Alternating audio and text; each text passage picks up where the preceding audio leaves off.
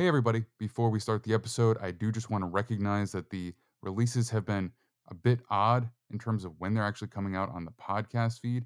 That is now fixed. We had a issue with our server. Uh, we had a bit of a problem with that, but it's done now. All of our episodes should be coming out very much on time. Thank you very much, and let's get into it. This podcast is brought to you by Gridiron Heroics Media. Check the mic and make sure it sound right, boys.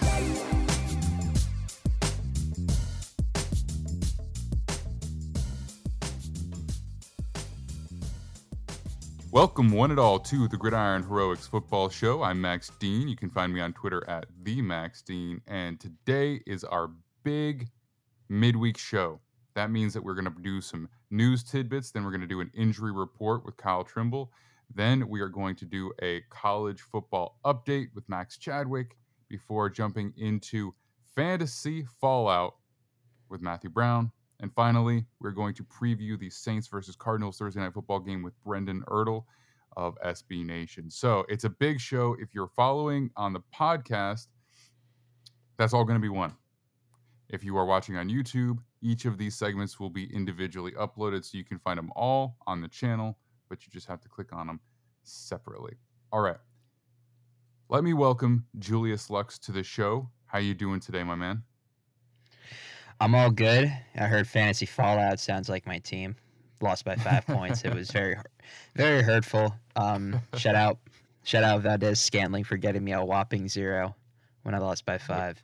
Look, you can't have it all, man. You, you your team won by I like a hundred, like 180 points last, the other week. Your, your team advanced would- in the playoffs in baseball. Like I they're gonna lose a few. I think it's just a matter of I'd rather get blown out in fantasy than lose by so so little because I had the chart. I had Herbert and Ekeler playing, so I was Mhm. depending it on them. And Herbert didn't throw a single touchdown pass, and her and Ekeler had like 15, I think it was. So you know, reasonable, like very solid performance. But Herbert with like eight, Yeah. and Yep. then I see like all my bench guys had at least like five. So if I had one in, it would have either been a, a closer loss or like tied. Like it would have Yeah. been one of the two. I don't remember what it was. it's nothing like sweating out Monday night football to try and win a fantasy football game. I I, I feel like- Yeah, I, I had a four game win streak too. I just wanted to keep that going. So I lost I lost my first week, then four in a row, and I was like, you know, boys are getting hot, and then I lost to Yeah. one of the worst teams in the league. It just sucks. But other than Hey. that, it happens. I gotta, I gotta reach out to whoever this person you played is and letting them know you're talking this trash on on the You might have podcast. you, might, you might have to. You've been so lucky though. I mean, your your your Cowboys are on a we're on a four game win streak with a backup quarterback. I mean, Mhm. y- you know, you're, you're you're killing it. You're doing just fine. I I only have so much sympathy for you, but uh, but all right. Look, well, first of all, let me pull up my uh, sound drop here for Let's do it. our YouTube video. Let me see where where are we at. Got to get that gong going. Got to shout out Johnny V. Johnny V. This this is an actual reused sound drop because I just loved it so much from an old podcast that I did. Oh no. I'm in a different studio and I don't have it uploaded. All right. Well, just imagine that uh, somebody harmonized tidbits and and hit a gong, and uh, I'll add it in post, and we can do the news. All right. What do you got for us today?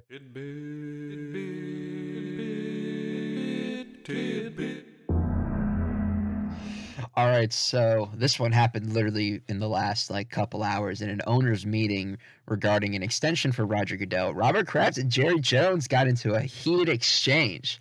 So the owners had voted a 31 to 1 vote to permit negotiations on Goodell's extension.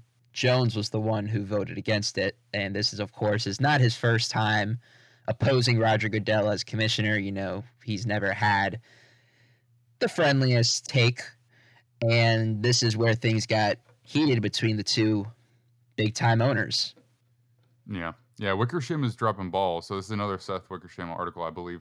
And uh, so from what I read, basically, it's not necessarily that he opposes Goodell outright as being commissioner, but he's like he's he wants to make him earn his money. It basically was along the lines of um, make sure his bonuses are tied to finance, like financial achievements, not vague success. You know what I mean? So he's like he want he really he wants to make sure Goodell is like you know accomplishing every single metric that they set out for him to earn that money. So he's look, Jerry. Jerry's always been a penny pincher, man. That's how he got as wealthy as he is. Uh, he's just that's just in his nature. Can I say, Jerry? Jerry loves Jerry. As a Cowboys yeah. fan, I see it from the inside and out. But um, yeah. Jerry's gonna be Jerry too. Yeah, literally, he always will be. He'll never change. He'll never be sorry. Moving on to the other part of Texas in the NFL, Jack Easterby has been fired by the Houston Texans. He was the executive vice president of football operations. He will no longer be in charge of that. This this is effective immediately. Yeah, this is something that that Texans fans have been waiting for for a long time. This is just one of those weird situations where everybody from former players to current players to former staff to media, to fans. Eh, n- nobody liked this guy. Everyone had a very negative opinion of him, and he's generally generally considered a cancel or uh, a cancer in the team culture. And so it's it's just hard to understand why it took so long. I guess it's just because they they didn't want to set a precedent where just because fans demanded it, it happened immediately. I don't think there was a final straw. I mean, who the heck knows? Not I'm not inside the building, obviously, but my guess is that they've just been waiting to pull the plug on this for a while. Um, and I think the team's better off for it.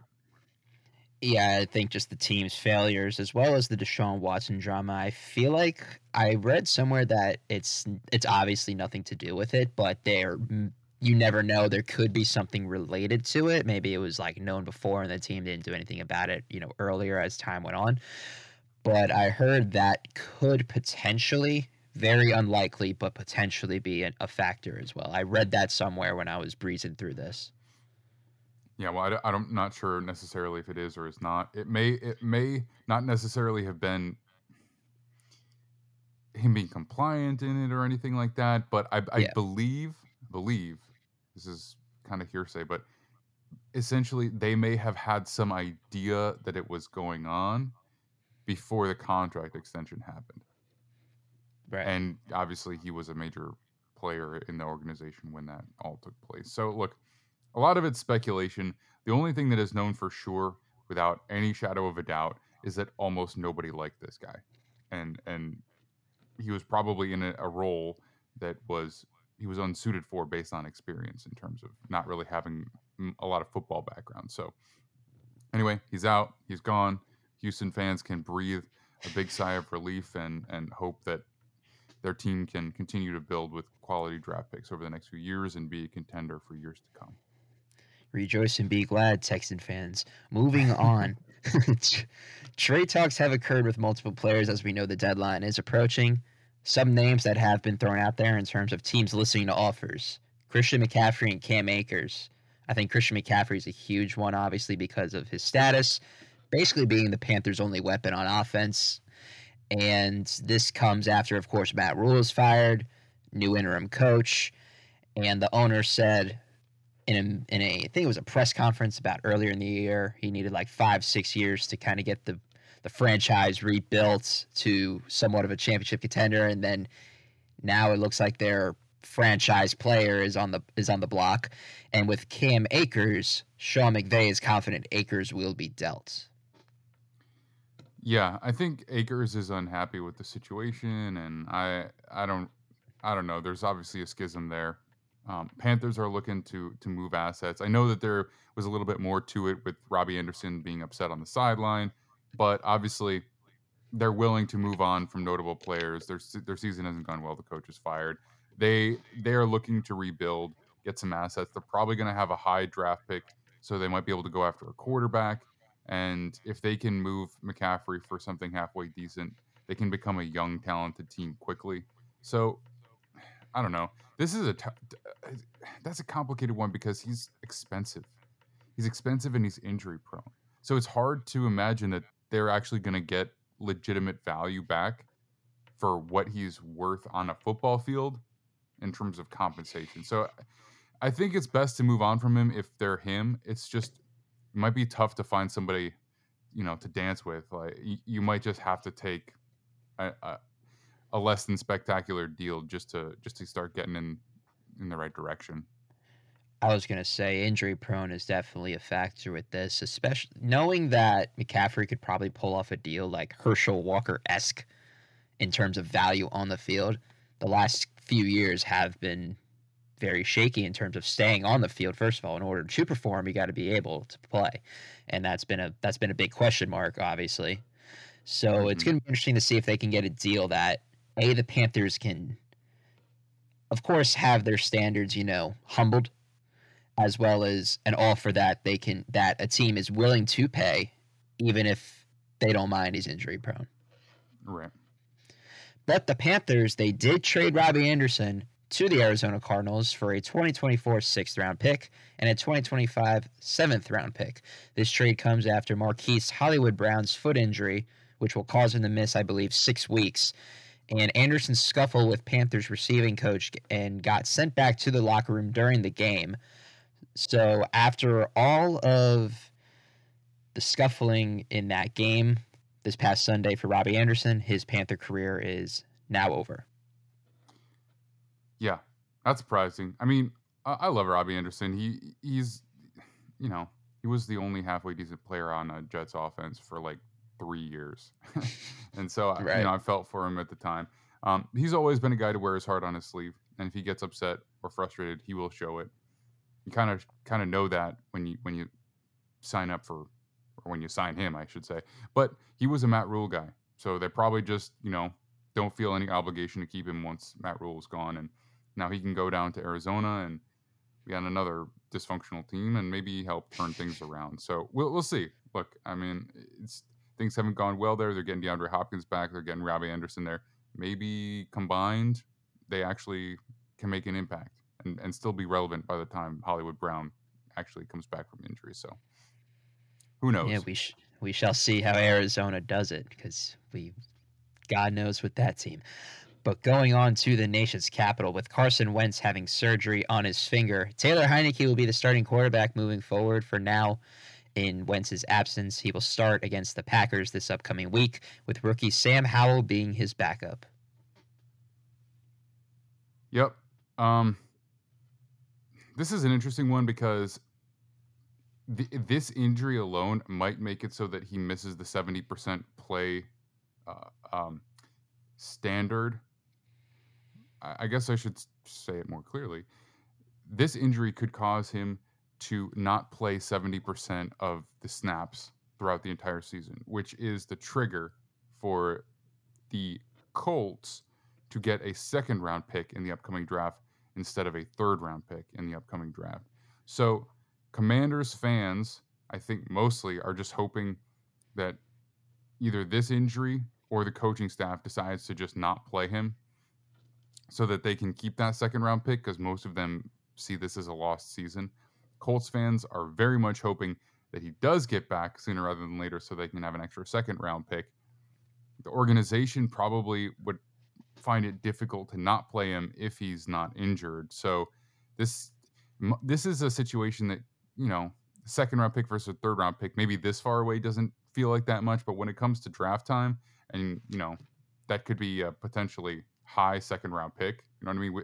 Like the way the commanders are playing, that could be a top 40 pick, which is almost as good as a first rounder in itself. So, I mean, it, it does make a big difference. So, this is something to monitor for sure. Absolutely. So, we shall see what Taylor Heinicke does moving forward while Wentz is injured, especially too with uh, the way Ron Rivera basically said we don't have a quarterback. So I wonder how that's going to go moving forward. But going to the steel, going to the Steel City, in Pittsburgh. Kenny Pickett is in concussion protocol, and he will start against the Dolphins if he is cleared to play.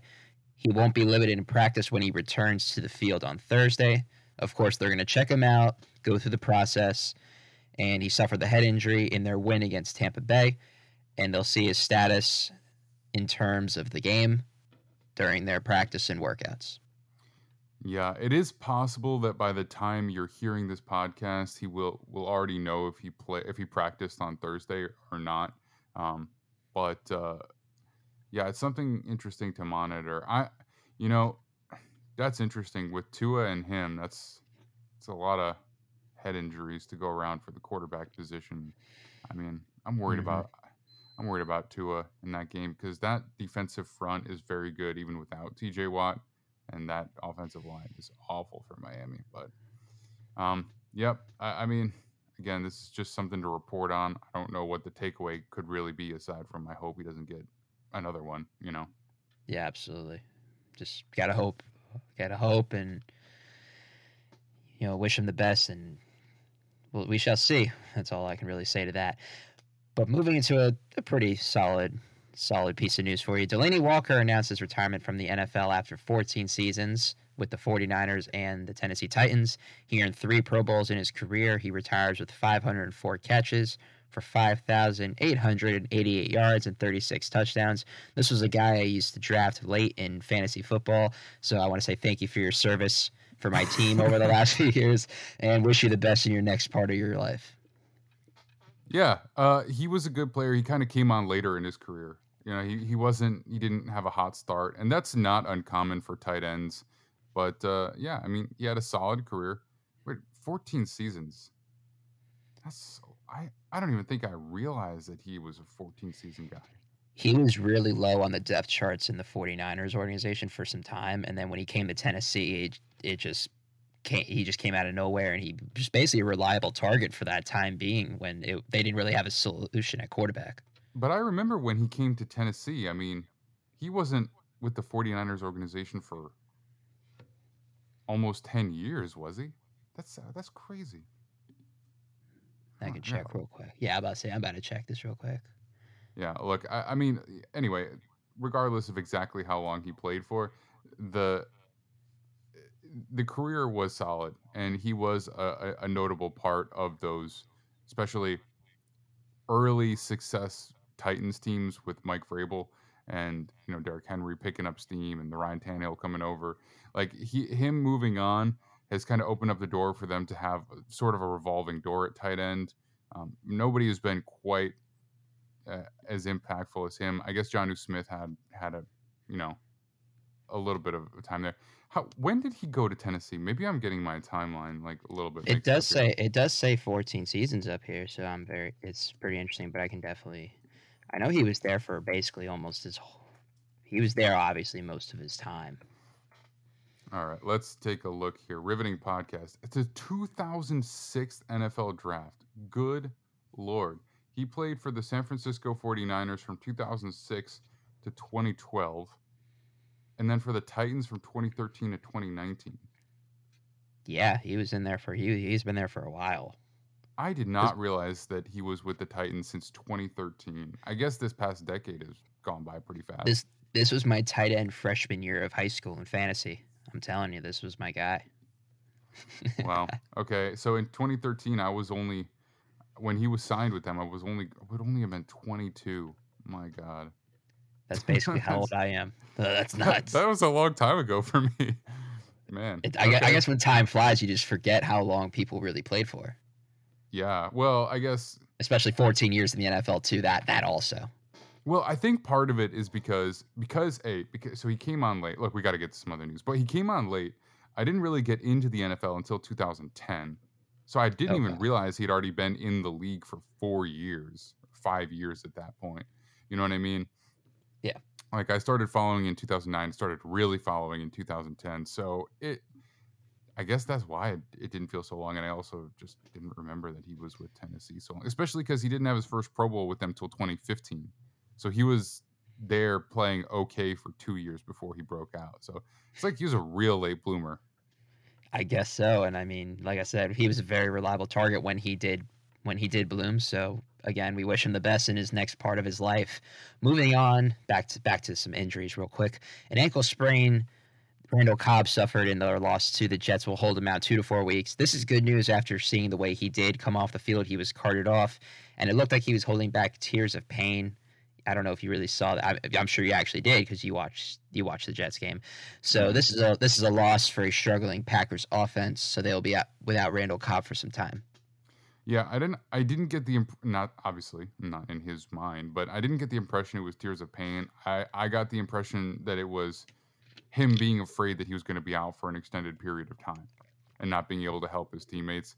You know, especially when you become an older player, you never really know when it's that's kind of it for you. You know what I mean? So like Yeah, absolutely. if the free agent market wasn't hot for him in this upcoming year, or like I, can't remember what his contract situation is, but it, you know, maybe he just doesn't play anymore. So I got the feeling it, it was more emotional than than physical pain. Although I'm sure, I'm sure Mhm. it hurt, but yeah, but yeah, that's good for them that it's not a, a, very long term situation. Absolutely. Moving to Dallas, it looks like Dak Prescott will return under center when the Cowboys host the Lions on Sunday. Jerry Jones says he doesn't believe the starting quarterback will have any limitations once he gets on the field to practice. So the Cooper Rush era seems to be over as of right now, and Dak Prescott will be back on the field. Yeah. Um this is good. I think they really needed him. I think you saw the limitations of the offense with Cooper Rush this past Sunday night and I think he did a really nice job for a while, but when you play a legit defense, you need a guy who has more physical tools. You need to be able to fit the ball into tight windows. You know what I mean? You need to be able to escape pressure at times. And that's while Dak might not be the most physically gifted quarterback in the NFL, he's certainly a, a major step above what Cooper Rush has to offer in that category. And I think there's a reason that Cooper Rush is a career backup because he can he can play effectively, but when he has to make plays himself, he just doesn't really have that in him. I think so.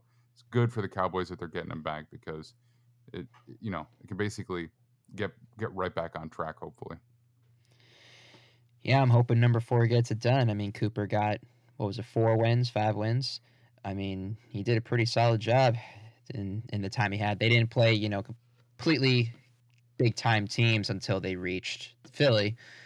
But it's still you got you, you get an NFL shot. You do what you got to do. You got to keep your team in the race, and he did. So props to Mhm. him. Yep. All right, moving on. So two players got benched during the Monday night matchup. I don't know if you really noticed this, but J.C. Jackson, one of the highest paid corners in the league, got taken out after Los Angeles' head coach said it just wasn't good enough and felt like we needed a change. On the opposite sideline, Melvin Gordon didn't get his revenge match that he expected against his former team.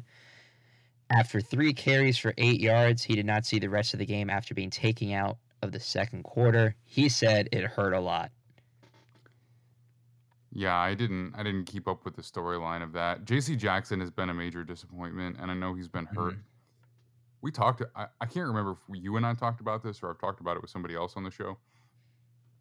But JC Jackson, there were rumblings that maybe he wasn't like the biggest competitor, that he wasn't necessarily the hardest worker in uh in New England and that's why the Patriots never even offered him a contract because they were like they didn't trust what he would be like with a large paycheck and it you don't want to be too hard on a guy that had an injury but if he's being pulled out of the game that's probably a reason why. And then as far as melvin gordon goes i have no idea because he's always been like a pretty fierce competitor. So i don't know. I mean they must have they must have there must have been something. There maybe there was an injury like a, a maybe they felt that he was just not effective and they just didn't want him to hurt himself or something. I don't know because three Yeah, carries they is not exactly a big sample size. Yeah, they really relied on Latavius Murray that night. It was Yeah, and, and he had a I, I noticed that I noticed Murray was getting most of the carries. I didn't realize Gordon only had three carries. Mhm. I didn't realize that. Last piece of news I got for you. DeSean DeSean Jackson is back. He is signing with the Baltimore Ravens. The 35 year old will join the practice squad and play in his 15th season. It's wild, wild to see that he is still playing, and he's Plot still twist. fast too. Still fast. I So- think I saw something where it was like he had the most yards after catch in his career in his last season he played. I think well, it was, a something to small sample effect. size. I mean, he only. Well, I mean, the last season he played was with the Rams, I believe. And how many, how many receptions did he even have that year? I'm. I feel like that's like one of those stats Yeah. that's like, he he caught you know, and he probably caught like 16 passes or something like that, and and one of them went for like 99 yards or something. So like it, it skews. Let me see. Uh, I think it was look I think it was 22.7 was the number. yards after catch. Yeah. So it definitely had to be just a deep ball threat type of weapon that year. Yeah, I think he he had, he caught like two big ones. So his last one, he oh he played with the Raiders. Oh, that's right. Rams in 2021, and then played with the Raiders briefly. So let's look at 2021 stats because I I bet it's like, I bet it's like, I- like 15 or 16 More realistic, like yeah. that. Um, DeSean. While I look that up, why don't you let everybody know where they can find you because we're about to wrap up this segment, and I do Yeah, well, appreciate you, but let them know. Of course, let's kill two birds with one stone. You can find me on Twitter, GotJuice44. That's GotJuice44 on Twitter. You can find me on gridironheroics.com with all my articles and appearances on the show, and on Facebook, Julius Luchs. All right, beautiful. So, 2021, he played. He played it. He was active for 16 games. Started for six. Yeah, 34 targets for 20 catches. So 20 catches, and he had 454 yards. So, I mean, obviously chunk plays, but Mhm. over the course of a season as a starting receiver, like that wouldn't happen. He got some situational moments, so um, I was close, not 16, but 20, not far off. All right, Julius, appreciate you, man. Thank you so much, and we will see you tomorrow. Sounds good.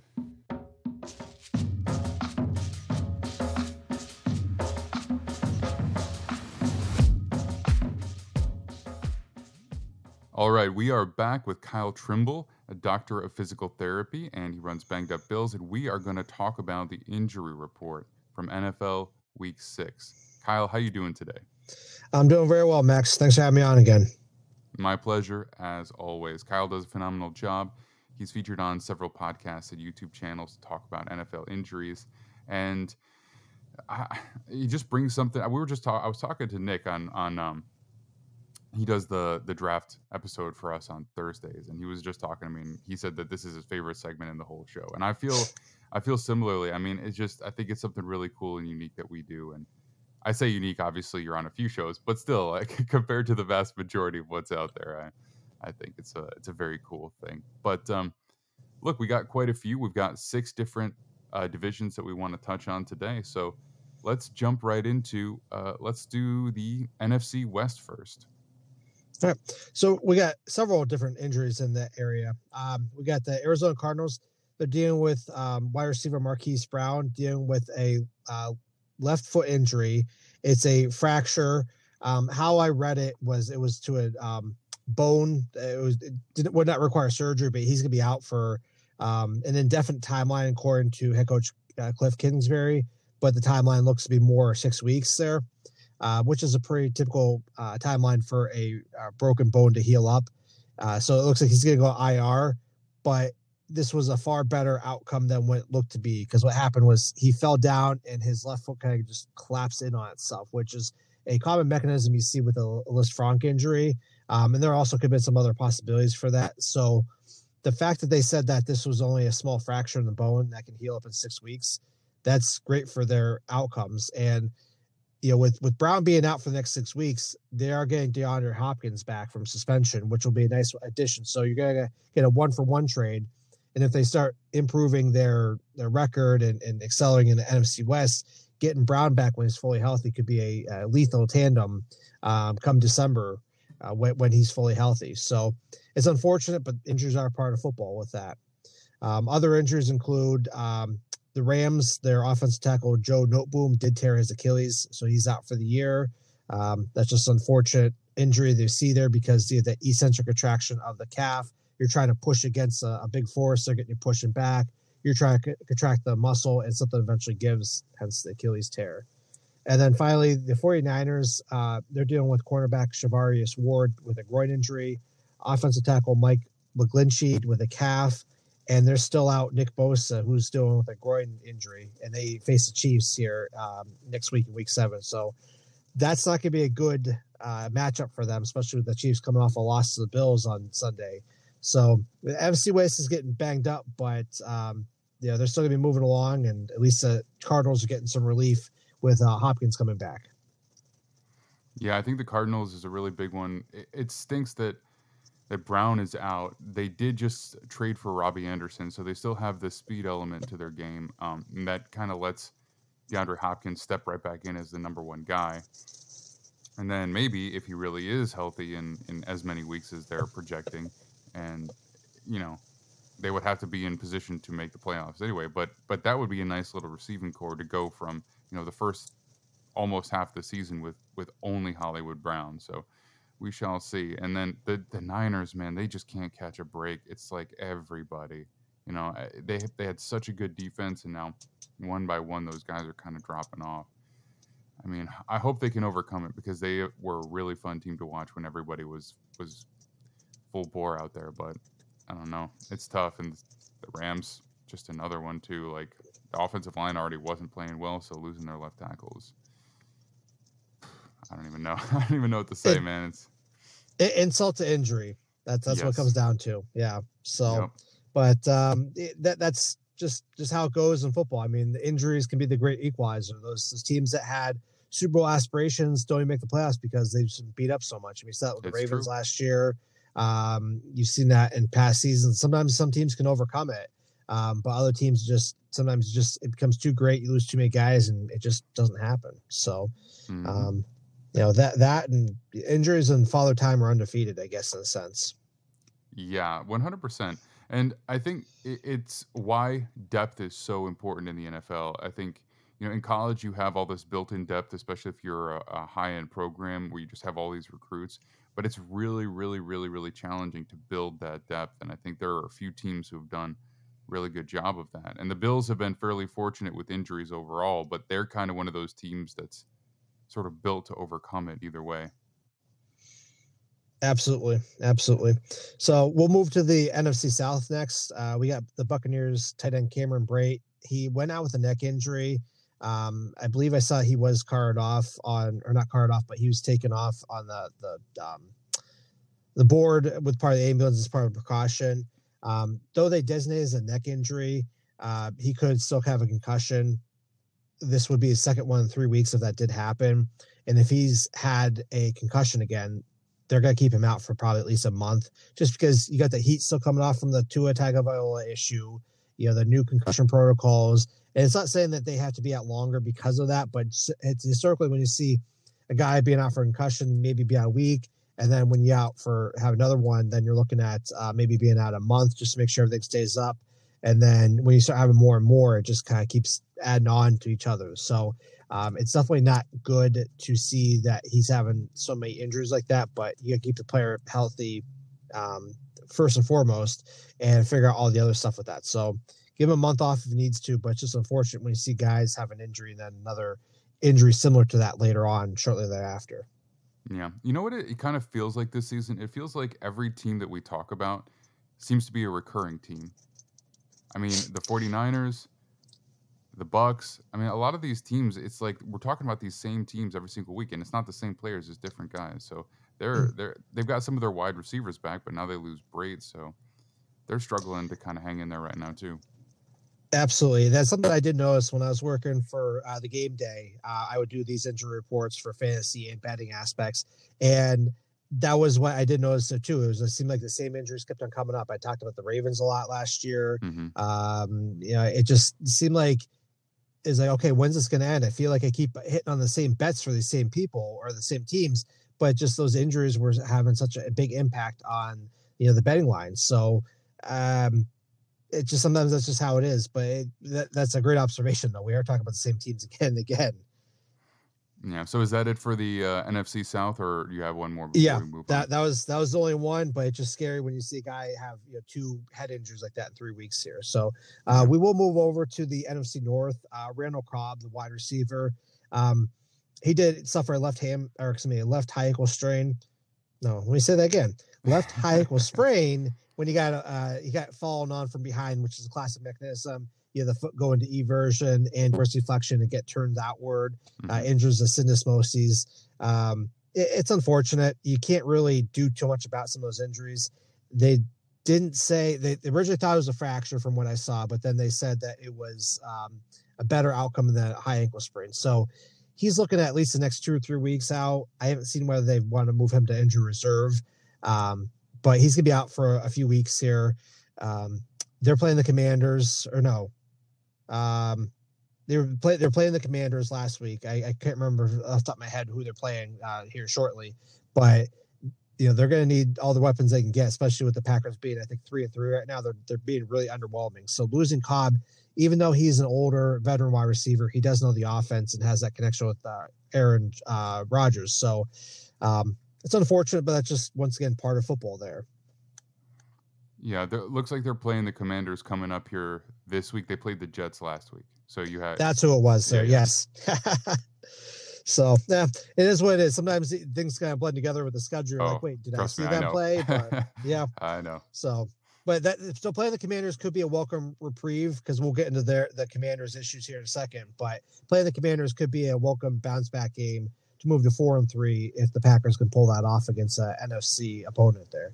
So heading yeah, heading into the NFC East there next, we got the the Commanders. Carson Wentz is going to be out for at least the next four to six weeks with a broken ring finger um, on his throwing hand, and he's got surgery to help uh, stabilize the fracture and ensure it to heal up faster. Now, the issue with the ring finger is while there's not a ton of strength in there in terms of um, you know throwing a football, it's not like you it's not like the pinky where you get derive a lot of strength from your hand or even your thumb there. The ring finger isn't needed as much, but you still need that for gripping, which uh, you know it's good that he can come back, but any wobble on the ball, any less accuracy, it's not going to be great, especially for somebody who, as talented as Carson Wentz is, he hasn't been able to put it together since like his what rookie, maybe second season in the league when when they won the Super Bowl with the Eagles. So they also don't want to rush him back anyway. And I did see something online about how if he plays in I think seventy percent or less of the snaps, that the draft compensation changes from the for the Colts there. So hmm the Commanders might not be in a rush to get him out there, especially if they're looking to change up the uh, front office or even the coaching staff because they've just been underwhelming over the past few years with Ron Rivera under the helm um, over in Washington. And then the other injury you got to note is uh, Eagles Lane Johnson, their offensive tackle. He's out with a concussion again. Um, according to the Philadelphia Inquirer, this is his third concussion in five years, which isn't uncommon to see. But the article that the uh, that I referenced here, they're talking about the mental health with Lane Johnson. They talk about what you know player safety with that there. Um, I do know there's been other players that have had more concussions. Um, you know, Jordan Reed, he was with the Washington 49ers, a few other teams there. Um, he had, I think, up to seven concussions. Mitch Morse with the Bills, he's now had now, I believe, five concussions in his career. So you could have multiple concussions, but at some point, you got to wonder when the player does say, "Hey, I, I don't want to do this anymore." But I don't get the sense that um, he's going to retire or anything like that. But it just it's just interesting the, the tone of the article when I went to go do a little research for this. Yeah, well, I think uh, it's just we spent a lot of time talking about concussions. They kind of faded out of the mainstream, you know, group thought for a little while.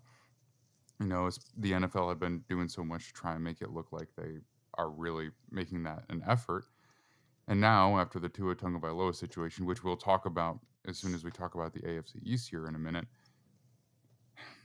it's all back to the forefront. And I was just talking with Kyron. You know, generally speaking, like the traditional thought is three concussions, three serious concussions, and you should probably call your football career quits from a personal well being standpoint. So, you know, I don't know if Lane Johnson is going to do that. Um, I, I think when I hear numbers like five or even seven, it's like it it just makes my jaw clench. You know what I mean? It's just like that. It's that's brutal for one body to to to take. So I understand the tone of the Philadelphia Inquirer. I really do because he's kind of getting to the point where you got to question whether it's worth it or not. And you got to wonder how many are undiagnosed with subconcussive hits. And then we see those old older players. Um, you know, I, I think of Darryl Talley being a Bills fan. He had I don't know how many diagnosed officially diagnosed concussions he had, but he's he's doing okay now.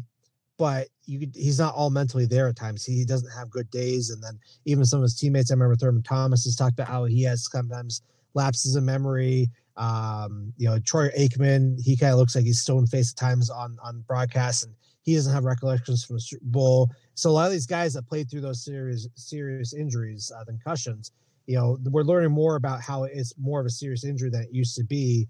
But um, it's really scary when you see like, okay, how many concussions do those guys really have and go out and play in the same game? Versus we're seeing now three and five years, and hey, is that too much for a guy? It's it's good that the tone has changed in that way, um, but it's just scary when you do see, hey, this is what happened 30 years ago and how those guys are doing now.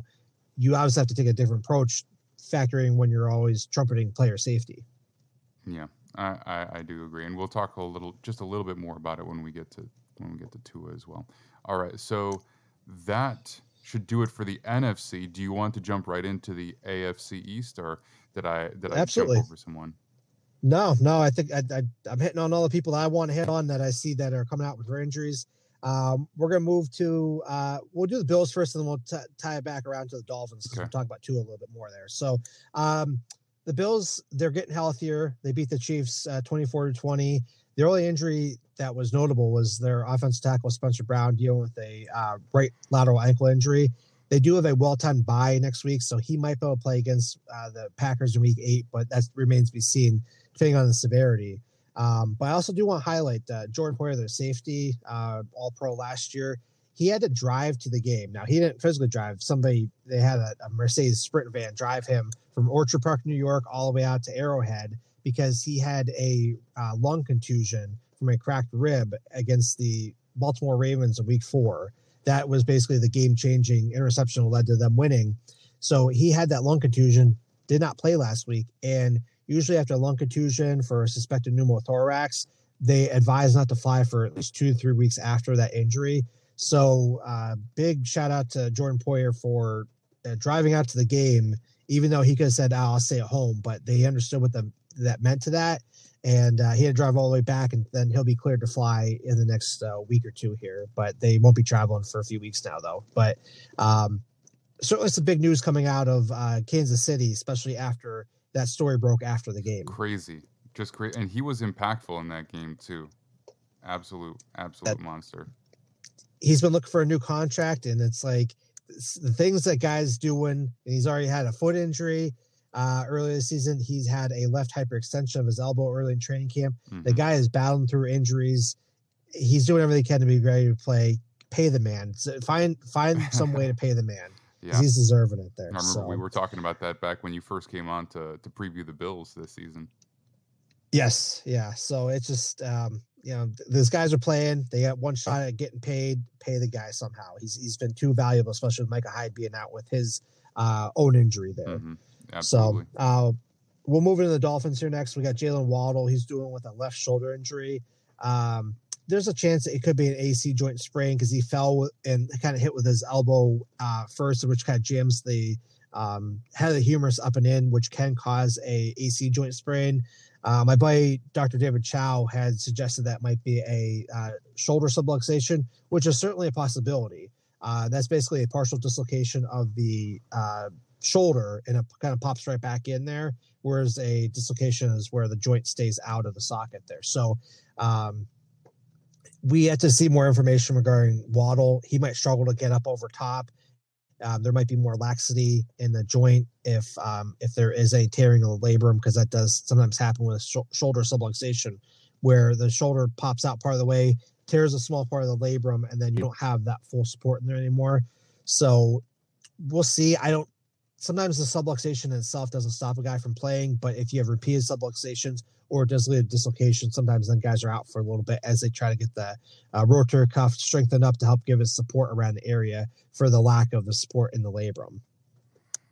Gotcha. And uh, having him out there would be a big deal if he can play because we are about to see Tua Tagovailoa back on a football field. Apparently, he's practicing to yeah potentially be the starter behind a questionable offensive line. So they're going to have to get the ball out quick. I think to me this just this, this it reeks of desperation and it's it's scary to watch. Where I was again, I was talking to Kyron yesterday, and it's just like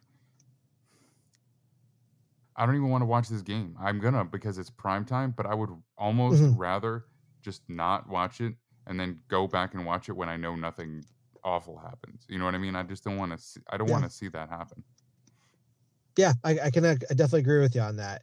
Um, you know, he did pass the concussion protocol. They ever ruled him out prior to week six, which was the right method. And by then he'll be out, I think three, four weeks, give or take, depending on how you look at the, the calendar. Because uh, he injured in week week four because that was the first game, and then he'll be returning week seven, which is three weeks, which isn't uncommon. And but there's been so much heat around the injury, um, and then how they change things. You don't want to hold somebody out that's healthy sometimes you need to protect the player from their own self mm-hmm. in order to make sure that they can, you know, the player safety there. But you also can't say, hey, if you've passed all the stuff we need you to do, we, we won't let you play though. I think that's a big problem with the NFL Players Association. So I think you let him back out there and kind of see where the cards, you know, lie. But like you said, with the offensive uh, line position, Terron Armstead deal with a toe injury since week one he wasn't able to play last week. I think his injury is more severe than what they're letting on. Um, Greg Little isn't good. Um, and then their other Austin Jackson might be coming back, and he's been underwhelming. And then they just don't have a great offensive line right now. So um, you're right; they're going to have to get the ball out quickly and make sure that they can move that ball um, around very well. And of course, Skylar Thompson's out with a thumb injury. I saw too. Teddy Bridgewater came back from his own concussion protocol, which is another discussion we had last week. Um, it, it's not a good situation in Miami. I can, as I'm talking myself through that, there is a sense of desperation because they know what they have on the roster. They can compete for playoffs. Um, yeah, it's kind of scary when you see them. It's kind of does have some desperation. It's kind of sad, but that's the business of football too, though. Yeah. Well, I mean, I understand the idea that the Players Association would be upset about holding guys out even though they're technically cleared. But I feel like this is kind of, know, it has some mitigating circumstances around it. You know what I mean? I feel like it might be it, it might be tough for the players association to come down hard on the Dolphins when they're already coming down on them hard for putting him back out there too quickly. You know what I mean? Like I think eh, yeah. on some level you're gonna have to pick a side, at least in that one situation. You know, I just I feel like after seeing his body seized up on the field, it's just like just give it a little extra time, you know. Yeah. But, but when when there's millions of dollars involved, um, yeah. sometimes they, yeah, it, it, it that's there's ethics involved with that, but that that's not our place to decide that. Yeah. Um, but still, it is is certainly worth a conversation. Hundred percent. Um, yeah. So and then uh, wrapping up with the divisions, we get the Russell Wilson dealing with a hamstring injury suffered in the Monday Monday night game against the Chargers. Um, the Broncos have not been playing well, and neither is Russell Wilson. He's dealing with the shoulder injury that required a PRP injection to the lat uh, latissimus dorsi strain. Uh, he now has this hamstring injury that he's been working through. Um, I'm not sure which side it's on, but that could affect his throwing because that's that's the plant leg. Um, if that is the side that you know that's been affected, it's certainly going to affect his scrambling. And with how poorly they've been playing, I mean, I don't think they've have they even put up 20 points at all this year. I think it's all been low scoring affairs, right? Um, I would have to check exactly what their record is, but they look they haven't played well, and they've they've been close in a couple. Nothing that you would call a shootout, and then they've been just no. blown out in a couple too. I could just take a quick here about their specific point totals, but but uh, keep going. Yeah, I mean, it's just he hasn't been playing well. I mean, I know there's there's other dynamics. Uh, Nathaniel Hackett hasn't been uh, the best coach. He's starting to get better with it, but um, they've just been really underwhelming after all that talk in the preseason about the AFC West beating up on each other, and this could be the best division of football. I mean, Chargers haven't been great, Broncos haven't been great you know the uh, Chiefs look human now after getting beat by the Bills, and then uh, the Raiders are just god awful this year, even though being you know close in, in a lot of games there. So, um, yeah. Well, they did they did clear twenty points once against the Raiders. They scored twenty three points. It was still a loss. Oh but, boy! But they have managed to clear that bar yeah, it, but they've certainly been underwhelming there. No doubt. But it just it is what it is there. So, uh, and then just wrap up a few other guys that are looking to return soon. We already mentioned Tua; he's going to return in week seven. Um, Dak Prescott, excuse me, Dak Prescott of the Cowboys quarterback is looking to return here very soon. I know Jerry Jones is always out there playing doctor. um, you know, they, they're always just looking to play through there. Uh, Cooper Rush has played well in his absence, um, but I think I did see he didn't have a good game the other day. So um, Dak is getting close to return. It might just come down to can he grip the football and, and put a good spiral on it and get the accuracy down properly. But um, he's been shown to be a pretty quick healer. And then uh, the Bills, Tre'Davious White, he's um, expected to return in Week Eight against Green Bay after tearing his ACL in uh, on Thanksgiving last year. Um, I thought he would be come back a little bit quicker than that, but they've been really slow playing things, knowing that the Bills have been playing so well in his absence. And, you know, if you can get him back for that second half of the season, it's going to be better than trying to get him playing through uh, hamstring or groin or even quad injury, Mm-hmm. try and come back from an ACL too quickly. So those are a few players looking to come back soon, and they'll be uh, welcome additions to their respective teams. Yeah, well, for sure, for sure. I, I'm curious to see what Tre'Davious White looks like, and I, I think you know you never know who's going to get hurt between now and then. But adding a player like that who maybe get fully back in the swing of things by the time the playoffs roll around just makes him that much more dangerous. As far as Dak goes, man, I, it fits the time. It fits a reasonable timeline, but it's also it also uh, on the conspiracy theorist uh, little side of me it is rather coincidental that the exact week that Cooper Rush has a bad game and they lose, Dak Dak's expected to play next week, and that news came out literally like the day after the game. So you know, I mean, maybe there's a little something there. And then well, I think I wanted to ask you, Yeah. Russ Wilson, he did look a little bit better in that first quarter. So when you're talking about the strain that he has uh, in his latimus dorsi, I believe you said it was. So that Yes, that's yep. that's like that's what like traditionally is called your lat, right? Like that's Yeah. basically what's down underneath. For people watching on YouTube, I'm like uh, absentmindedly like showing you, I guess. But um, do you think that that there would have been uh, pain that was lesser early in the game, and he was just uh, it, it it flared up, it became aggravated, or do you think he just played through the pain and eventually got to be too much? Do you think that's that really doesn't have anything to do with exactly the difference between the early and late game play? Because it did seem like there was a difference in how effective he was. Um, that's definitely a multifactorial answer. Um, I did see that his fourth quarter statistics were god awful. That could have been due to the hamstring, the the throwing motion for latissimus dorsi, and just all the the musculature up in the arm responsible for throwing. He could have been fine, and then as it went on, more fatigue set in, and you know it, he wouldn't necessarily get a pain shot in that area, but things things could have just been wearing down. I mean, the muscles already injured in that area. And so to ask him to do, you know, throwing over time, the muscles going to get progressively weaker, especially when there's injury involved. So um, that could be with that. Um, you know, if if, that, if you know that going in, you try to get the offense going quickly. You know, get a bunch of points on the board. Know that you might peter off in the second half, but um, I'm sure they would have liked to do th- that. that- that's I'm not sure. yeah, yeah, but they can't. We should, we know that they can't do that. So um, no, that's a good a good question. I don't have a great answer for that because I think there's more to it than just that. But Mhm. it very well could have been that he was feeling good, and then as the game wore on, he started feeling the pain and just the restrictions associated with that injury. Okay, gotcha. All right. Uh, and anything else that you wanted to throw in there before we say goodbye for this week? No, I think that's it. There, I, I think we covered all the major injuries. I'm sure there's always a few that I'm missing, but um, I try to hit the bigger ones, the you know the division leaders and you know the ones that, that show up on you know the, the Twitter and ESPN and things like that. For sure. All right, Kyle. Thank you so, so much again. And please let everybody know where they can find all of your work, especially some of your Bills related content between now and next week.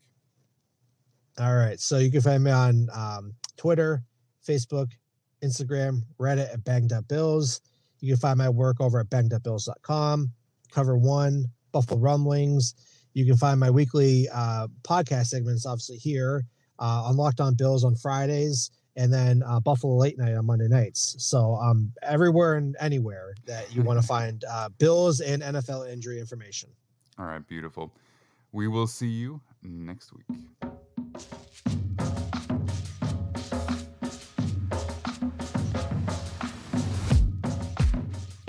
All right, we are back with Max Chadwick from PFF, and we are here to talk about one of the wildest weeks of college football, that I remember being around. Although that might not be saying much, but uh, but seriously, that was crazy, man. How you doing today? I'm good. I mean, if you could tell, my, my voice is a little shot. I don't think it's from College Football Saturday, uh, but I was yelling a lot on College Football Saturday because it was, like you mentioned, it was the best weekend of the season so far. Which is, you know, we still have half the season left, so I'm so excited. But man, this this weekend was awesome. All right, look, let's not bury the lead. We got to talk about it. Tennessee wins in overtime over Alabama. I actually did watch the end of this game live. Yeah, if you can believe it. Yeah, it actually so ended in, in regulation still. The last play, that it Oh, felt like overtime. Oh, that's fe- right. That's right. That's right. praying That's for right. It was. It was. It was as time expired. That's right. That's right. That's right. Right. To, to I was not go to overtime. praying. I was praying for overtime because I did not want that game to end. Uh, yeah, that game. That's the game of the year. And uh, if I would be shocked if any other game beats it out. Again, we have half the season left, so I'm, I'm super pumped. But my God, that was the game. You know, we went into it. You know, we last week we previewed this game, and uh, that was the game I said you have to tune into, and it lived up to it, man. I mean, Hendon Hooker, Bryce Young, they put on a freaking show in that game. 52 to 49 was the final score of that game. Uh, Tennessee's offense, Alabama had one of the best defenses in the country, in my opinion, heading into that week, and Tennessee's offense just ran right through them. I mean, they they really faced no resistance from Alabama. Uh, Jalin Hyatt, the Tennessee receiver, had five receiving touchdowns in that game, 207 yards. He only had six catches, so he averaged, you know, he had five touchdowns on six catches. He had 207 yards, nearly like 40 yards a catch he averaged. I mean, Jalin Hyatt went off against Alabama. All five of Hendon Hooker's touchdowns were to Jalin Hyatt. Um, yeah, that game was was fantastic, and now a lot of people are putting Hendon Hooker up there with C.J. Stroud for the Heisman right now. What? What? Uh, what year is he? Is he a sophomore? Jalin Hyatt, I No, believe Hendon he Hooker. is. Uh, Hendon Hooker's old. Hendon Hooker is actually older than Justin Herbert, so he's a fifth year senior. What? Um, yeah, he's at, he's older than Justin Herbert. Jalin Hyatt's a junior. Uh, but yeah, Hendon Hooker is redshirt senior. He transferred from Virginia Tech to Tennessee Mhm. a couple years ago. Um, yeah, he's old. That's so that's like the biggest thing I'm sure you and Nick um, and everyone else can get into it during the draft. But like a lot of people are kind of crowning Hendon Hooker as QB three right now, and it's like you got to remember like this guy is older than Justin Herbert, and Justin Herbert is going to get a massive second contract this summer, and Hendon Hooker will just be entering the league. So age is uh, definitely a question mark with him, but he has been absolutely outstanding so far. Yeah, I, that's a that's such an interesting conversation. It's not really the time or place for it because we're really focusing on the college aspect. But Right. I didn't realize he was so old. I mean, I had heard buzz around him a little bit just this season, and I figured since nobody was talking about him in draft circles, it was just because he was an underclassman. Because you know I don't follow Mhm. it that close until we actually get to draft season. I didn't realize he'd come down from Virginia Tech. Wow, that's that's wild. Yeah. Okay, so He'll turn he'll turn 25 in January, so he, he is older. That is crazy. That's crazy, Yeah. man. Okay. Um, so what do you think, man? Does that does that put Tennessee in the top four for you? I mean, I feel like it almost it almost has to. How high in the top four? What are, what are you thinking? I mean, if you're going just purely off what we've seen so far this year, I mean, I I, I had them. I, my latest PFF rankings will drop tomorrow. Uh, I have Tennessee at number three right now, um, behind Ohio State and Georgia. But if you're if you know if if you're a person who says I only care about resume, I don't care about how good you think a team is, then Tennessee's the number one team in the country. Uh, Like they, they have the best resume in college football right now. They've beaten four teams that were ranked in the top 25. No other team has done that. Uh, they beat number three Alabama, which was a massive, massive win. Um, again, I wouldn't put them at number two or number one because I do think Ohio State and Georgia are like the, the best teams. I think they're better teams than Tennessee. But like in terms of what they've proven on the field, neither of them have proven as much as Tennessee has so far. Yeah. Wow. All right, man. I can, I would love to see Tennessee get into the Final Four. That would be. Oh, awesome. I'm I'm look is I'm torn because as much as I love seeing those classic blue blood programs duke it out in the playoffs, you got to mix it up a little bit. Oh, I, yeah. I mean, seeing Cincinnati get in was really fun last year. Tennessee, I mean, it's an SEC team, so it's, it's not quite the Tennessee same can as hang. But, but Tennessee still, proved they can hang. Yeah, Cincinnati Exactly. might not be able to hang. Tennessee can hang, and it's crazy to me Mhm. that you know before the season two months ago they were unranked. Like they started the year unranked, and now they're the number three team in the country just six games in. Like that's how insane this run has been for Tennessee. They're the Cinderella story right now in college football. Yeah, that's cool. Uh, that's pretty wild. So we had a whole bunch of games, though. Let's not get totally lost on that. Uh, we had how many ranked matchups? Six, you said? Yeah. Six. So what And else do we all- have? They all lived up to the hype, besides one. Uh, and that one, unfortunately, was my favorite team, Penn State, getting absolutely shellacked by Michigan. That game was not even Yeah. close. Uh, they lost 41 to 17. Michigan proved a lot in that game, in my opinion. But other than that, number seven, USC falls. That was a huge game at night. Utah pulled out the victory. Um, Utah scored what would have been the game tying touchdown, except for the fact they went for two at the end of the game and they got it. Cameron Rising scored the game winning touchdown. He then ran it in himself, uh, the quarterback for Utah. So they won 43 to 42. That game was awesome. A game that was underrated because it kicked off at the same time as Tennessee Bama was number eight Oklahoma State at number 13 TCU. And you can make the argument, I probably wouldn't, but you can make the argument it was a better game than Tennessee Alabama. Like I was having a, a whale of a time trying to flip back and forth between those two games because that game went to double overtime. TCU was down by 14 with 10 minutes left.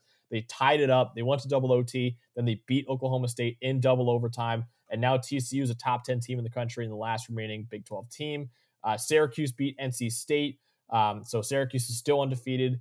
Uh, they, you know, I, I- don't, I went to Syracuse. I, I'm not sure how much I believe in them just yet. They've kind of been getting very lucky. NC State was on their backup quarterback because their starter Devin Leary is out for the season. Um, and then Kentucky beat Mississippi State in the other ranked game too. So that was uh, those were the ranked matchups this week. It was a pretty fantastic week for college football.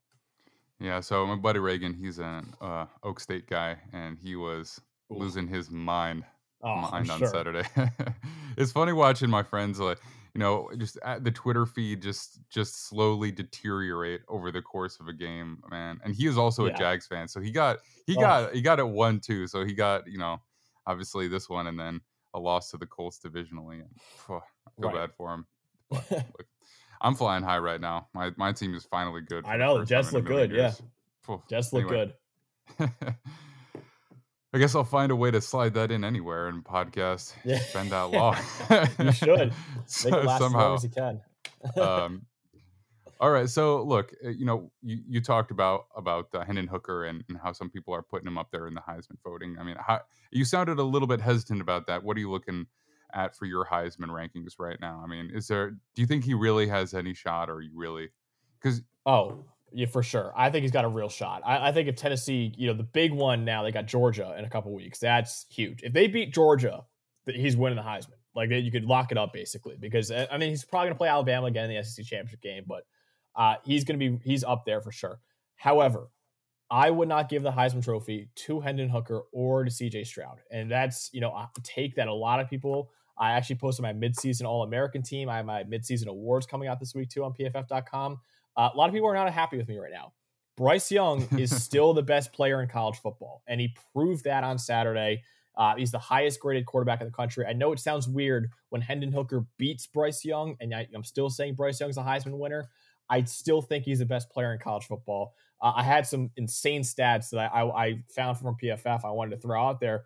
So 58% of Bryce Young's throws were to a receiver who was a step or more of separation. So basically an open receiver. Hendon Hooker, 71% compared to 58%. CJ Stroud, 87% of his throws were to a receiver who was classified as basically open. Then you go to first read throws. 44% for Bryce Young were first read. Uh, Hendon Hooker, 61%. CJ Stroud, 73%. Bryce Young is by himself in that Alabama offense. Meanwhile, Hendon Hooker has Josh Heupel, one of the best offensive minds in the sport, scheming open throws for him. CJ Stroud also, Ryan Day scheming open throws for him, and also has the best receiving corps in college football with Emeka Egbuka, Marvin Harrison Jr., Jaxon Smith-Njigba coming back from injury, Julian Fleming. Like CJ Stroud and Hendon Hooker are both receiving way more help than Bryce Young, and yet Bryce Young is still putting up numbers similar to them. So to my eyes, he is the best player in college football. I don't think any other quarterback has as much pressure on them as Bryce Young, and he's lived up to it. And I think he's been the best player in the country. So I would give the Heisman Trophy to Bryce Young, which is insane to say for a lot of people because he just lost, and it's a very narrative-based award. But if you're really giving it to the most outstanding player, that is Bryce Young to me without a doubt. Yeah, well, it is narrative based, isn't it? And that's kind of what I was going to say. I think that is going to give him a lot of points when you're looking at the draft because the fact that he can throw to like in quotes eh, covered receivers, that's what it's Yeah. going to be like at the NFL level, right? And so scouts are going to be happy about that. They're going to like that. They're going to Yeah. like that he can hit those tight windows. But I think, you know, if you're talking about a Heisman campaign, a lot of times, like we've talked about before, they really don't like to give it to the same person multiple They years don't. in a row. They just they like the turnover. Um, Yep. They like the new fresh storyline. And look, I mean, CJ Stroud with this the crazy offense is an easy one. But then, like you said, I mean, if a team like Tennessee is really going to go undefeated in a season and makes it to the national, uh, not maybe not the championship game, but at least makes it to the to the playoff, it's gonna. I think I think they're going to be running to the podium with that one. Oh, so do I. And I think of something that people should keep in mind, though. This might not be the last time Tennessee plays Bama. Like they, they probably will get them in the SEC title game, and at that rate, it might really come down to Bryce Young versus Hendon Hooker, winner take all for the Heisman Trophy, in that SEC title game. So I, I definitely don't think Bryce Young's out of it. Everyone is taking him off the list com- completely after that. But again, I think he's the best player in the college football. I don't care he won it last year. If he's the best player again, you give it to him again. That's how I think. Um, but yeah, voter fatigue is definitely a real thing. I mean, they're going to look for every reason not to give him the award this year. So that's why he's like sixth in odds right now. And I think he's clearly the best player in the country. Yeah. Wow. Cool. So, all right. So let, let's take a look now. Now, as we're about, I don't know, maybe like halfway ish through the, the college football season, who do you think are legitimate can? This is a little bit. This is not a, the same question I've been asking you regularly, but who do you Mhm. think are the real competitors for each of the Power Five conferences? Like one or two teams that you think are legitimate, you know, legitimate contenders to take the conference championship, and then you can throw. The, I mean, I think at this point we don't have to talk about the final four. We kind of already know who the top four or five that are probably going to get in are. So I just want to, Yeah. you know, step back and look at the conferences individually a little bit. Yeah, for sure. So I, I think you know you look at the the Power Five conferences. I think you start with the SEC. I still think Georgia is probably the favorite in that conference. Uh, I think Tennessee's got a really good shot as well. But I mean, I think Bama is still up there. You know, everyone's kind of writing them off and, and you know forgetting about them. Like they're going to win that SEC West and they're going to meet either Georgia or Tennessee in the title game. And I, I don't know. I, I still think Bama's got a really good shot in that conference. So I would not count out those teams, but I think really it's down to those three teams in that. Uh, you know, Georgia, Bama, Tennessee, Ole Miss. Maybe if Ole Miss can still make this run, I don't know how if they can or not, but I've been really impressed by Ole Miss so far um, in there. So Big Ten uh, is going to be a playoff game in the final game of the year between Ohio State and Michigan. I think that's what happened last year. Um, a pseudo playoff game, basically winner goes to the playoff. I think it's going to happen again this year because they seem to be two teams destined to be 11 and 0 at the end of the season, playing each other in the final game of the year. Uh, but Illinois is right now, I think, the best team in the Big Ten West, and I think they're going to win that division. Um, and they're currently ranked number tw- uh, 18 in the AP poll right now.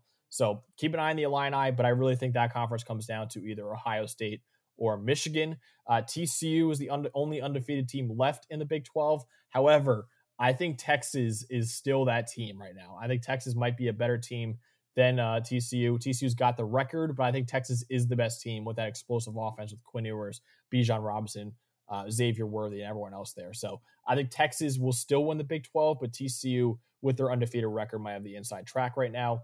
Uh, ACC, I will be floored if it's not Clemson at this point. At this point, I know Syracuse is undefeated. They actually play each other this week, the final two undefeated teams in the ACC, uh, Clemson and Syracuse. I think that's the time when Syracuse might be exposed a little bit. Um, but yeah, I think Clemson is far and away the best ACC team. And then finally, the Pac 12 conference. Um, that's kind of wide open right now. And, and you know, I I, I want to say USC is still in it. Uh, UCLA is undefeated at this point. Oregon's still a top 10 team in the country. UCLA actually plays Oregon this week, and that's probably the biggest game of the week uh, between two top 10 teams there. But I think USC is, is still up there as well. So I like USC, but I think you got to go, you know, UCLA, Oregon, USC, Utah. That's it's pretty even between those four teams for the Pac-12. So pretty wide open Pac-12 this year. Okay, so you commented on that's a pretty big matchup between between Syracuse and Clemson. What are the other big matchups that we have this upcoming week? Yes, so we have we still have five ranked games this week, which is insane that we just keep you know rattling these off. Because like I mentioned, you know we only had five ranked games only a couple times in the last five years, and now we're just rattling off week by week, which is awesome. Uh, Syracuse, Clemson, that's a big one. Um, some other ones, UCLA, Oregon, I mentioned that one. Texas, Oklahoma State is a huge, huge game in the Big 12. Number 20, Texas at number 11, Oklahoma State. Uh, Bama is playing Mississippi State, number 24 in the country. I think Alabama is going to wipe the floor with them. I think they're going to be very angry and pissed off after that loss to Tennessee.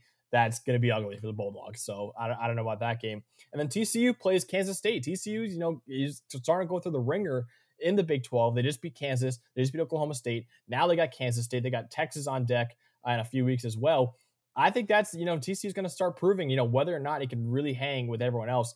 A sleeper game I want to throw out there too, even though I don't think they're that good of a team.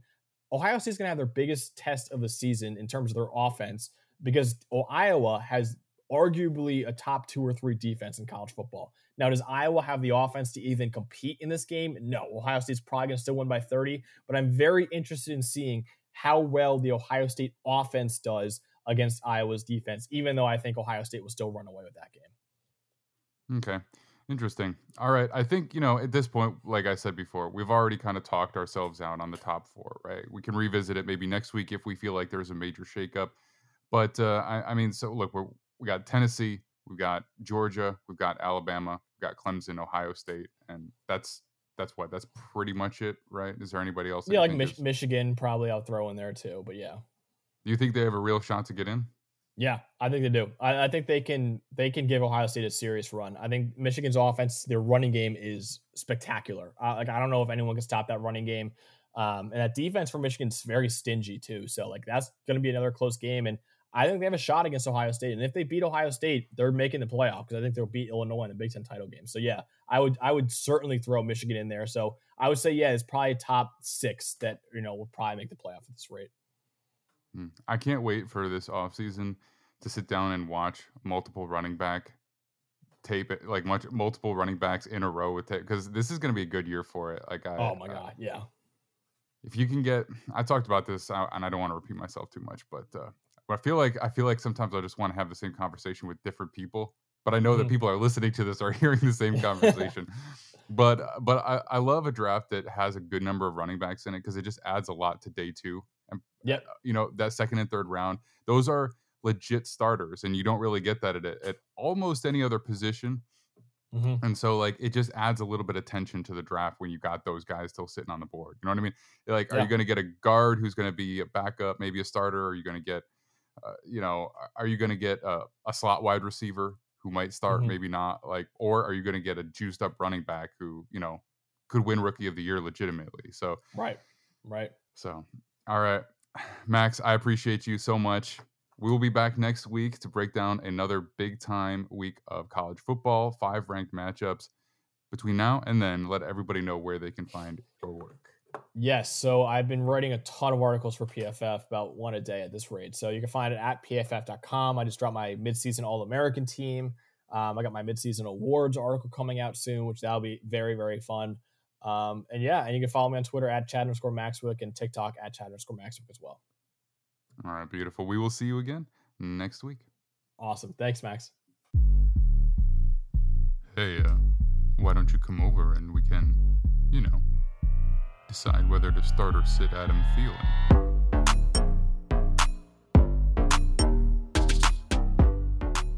All right, we're back with Matthew Brown to talk about some fantasy football. This is the fantasy fallout of NFL Week 7, and he is going to tell you how to avoid the fallout of week seven. So, how are you doing today, Matt? It's a. Uh, I'm doing great. Uh, uh, in terms of fantasy football, I actually had I won in both my leagues in fantasy football. This is not something that has happened a lot. I've been doing horrible. That's um, so. It, did, the, did the Taysom Hill finally came and saved the day, huh? Here's the thing, though. Um, like it, it, it was well. First of all, it was Ja'Marr Chase in one of my leagues. Um, and then the other league, in both leagues, actually, I was playing the person that had Melvin Gordon. And uh, going into Monday night, I was like, "Wow, is Melvin Gordon gonna, you know, outscore me? That would be that would be terrible." And then I just got to watch him look sad on the bench, and me going, "Well, guess I don't have to worry about that." yeah, I don't know what that's about. We literally just talked about it in the news today uh, about how he only got three carries. I, I, I'm not sure what's going on with Denver. It just seems like dysfunction on all levels, and uh, I don't know. I really don't. I know people say they don't like watching them prime time. I love watching them prime time because there's always something you go, "What in the world is oh, happening?" I think we just lost audio. Oh, it's my headphones. Yep. Yeah. Hold on, just a. Yeah, no worries. Did my I can still hear you. That was so weird. Okay. so I guess I'll probably just, you know, cut that out. But Yeah, no worries. my my headphones just disconnected Bluetooth. You started coming out of my computer speaker, and then you just pop back into, up to here. So I, I didn't even do anything. I honestly, I like, okay, It's been a weird technology. We had a power surge at the bank today and it shut down our computers. It's like, oh, this is great. yeah, So it's just been a weird technology week. ominous. Anyway, um, anyway, uh, you were saying that you love to watch the Broncos on prime time, which I. It must be storyline driven because they are not playing good football. oh, it's just there's there's just always something really hilarious that Nathaniel Hackett decides to do. And he's one of those coaches that I know he's not meaning this, but every time that it, cuts to him, it just looks like he has no idea what he's doing. It's like Mike McCarthy. Mike McCarthy, I think, is a fine coach, but every time the camera cuts them, he just looks lost. and and so it, it just it just is a comedy of errors, and I, I like it. Yeah, there's a very and as a Green Bay fan, you're probably not as used to the uh, well for Mike McCarthy, I guess. But like there is just there is a certain look when nothing is going right for an NFL coach that they have. It is a signature look. It is it, it it's a look that says everything from I'm probably going to lose my job to how am I going to face the team after this in the locker room to national TV is cameras are pointing at me right now and like I don't know what to do, don't know what to say, I don't know how to stand, like I don't know what to do with my hands. Like it, it, it's it's it's brutal to be live on television for hours when you you know that everyone's looking at you and you just can't do anything but just finish the game badly. You know what I mean? It's Yeah. it's tough. It's really tough. Um, okay, so look, aside from aside from uh, Melvin Gordon winning you your your weekend, what fantasy news do you have for us today? Where, where are we going with this upcoming week? Well, this is probably a very difficult week for a lot of teams because uh, this is uh, a horrible bye week. Bills, Vikings, Eagles, and Rams are all on a bye week this week. So, I mean, you're talking no Josh Allen, Stefon Diggs, Gabe Davis, Justin Jefferson, Adam Thielen, Dalvin Cook, any uh, Jalen Hurts, uh, DeVonta Smith, and A.J. Brown. Cooper Kupp is off probably the only Ram that you're starting. Um, so I mean, it's these are a lot of first round picks that are out. Um, I saw I saw uh, online today there was someone who it was one person in their lineup from last week was not on a bye, and I'm I'm sure there's a lot of people where this is happening, but. I do think I actually had a better, an easier time this week coming up with players to start than I did last week. And I want to start with um, Kenneth Walker, uh, the running back out of uh, Seattle. Uh, they play the Los Angeles Chargers this week. Um, the Chargers made Latavius Murray look actually serviceable as a running back, and uh, not sure that's really uh, what what you want to be doing as a defense. Um, The Seattle offense, I feel like no one's talking about how good the Seattle offense has looked because Seattle's defense gives up a ton of points, but back to back weeks, they've put up a lot of points and are one and one. I mean, they're three and three on the season. Geno Smith, who would have thought, is looking great. And with Rashaad Penny now out, Kenneth Walker is taken over the running back duties. I, I like him this week against the Chargers. Yeah, I do too. I mean, he was injured for a while to start the season. It seemed like his first game back, he broke off a big run once once Penny went out and had another good game. So I think, you know, he's got some fresh legs. He was a high draft pick. They're invested in seeing him perform. So, um, and and I'm sorry, who are the the Seahawks playing again this week? Just want to double check that real quick. Oh, the Chargers. Uh, just- yeah, yeah, Chargers. yeah, yeah. And and their defense has been seriously underwhelming, and we touched on that in in the um, Monday Night Football recap stream that we did. I mean, for all the defenders that they have, they should be playing much much better. But it's a short week, things aren't going well, and the Seahawks are hot. So I I'm all for playing the the young star player or young potential star player on a hot offense, hundred percent. Yeah, I think the, the opportunity is just going to be there. Um, the you you also maybe with this bye week again, you're looking at your lineup going, oh gosh, I got to find another quarterback because again, you know, Josh Allen, no Jalen Hurts, no Stafford, no Kirk Cousins. Uh, maybe the latter two are not as heavy of starts, but probably if you had Jalen Hurts or Josh Allen, that was your starting quarterback, and now you're like, oh shoot, I gotta go find someone. Um, I'm gonna throw out Marcus Mariota in that. And again, cannot believe that I'm saying this, but this is the wildest fantasy season. Last week, so the, the Falcons play the Bengals this week. Last week, the Bengals gave up a total of 228 rushing yards to the Saints. So that was 99 to Kamara, uh, 46 to Ingram, 44 to Rashid Shaheed, the person that nobody knew about, and 39 to Taysom Hill. And what do the Falcons love to do? Well, gosh, they love to run the ball. Um, and even with uh, Cordero, oh my gosh, Cordarrelle Patterson going out, um, Marcus Mariota has kind of taken over a big part of that running game. So, like last week against the 49ers, his passing stats, he only threw for 129 yards. Now, granted, two of those were touchdowns, but he ran six times for 50 yards and a touchdown. So, if you're looking for, especially if you're a Jalen Hurts fantasy owner, who a big part of the reason why Jalen Hurts has been so valuable is his rushing TDs. Bengals defense has been giving up a high amount of rushing yards. Falcons are going to run the ball. Marcus Mariota is probably going to end up running the ball at least six to 10 times, plus passing it a handful of times. It, it, for a spot start, not saying I want Marcus Mariota to take over my duties for the rest of the year, but if you just need him to fill in for week seven, I like Marcus Mariota.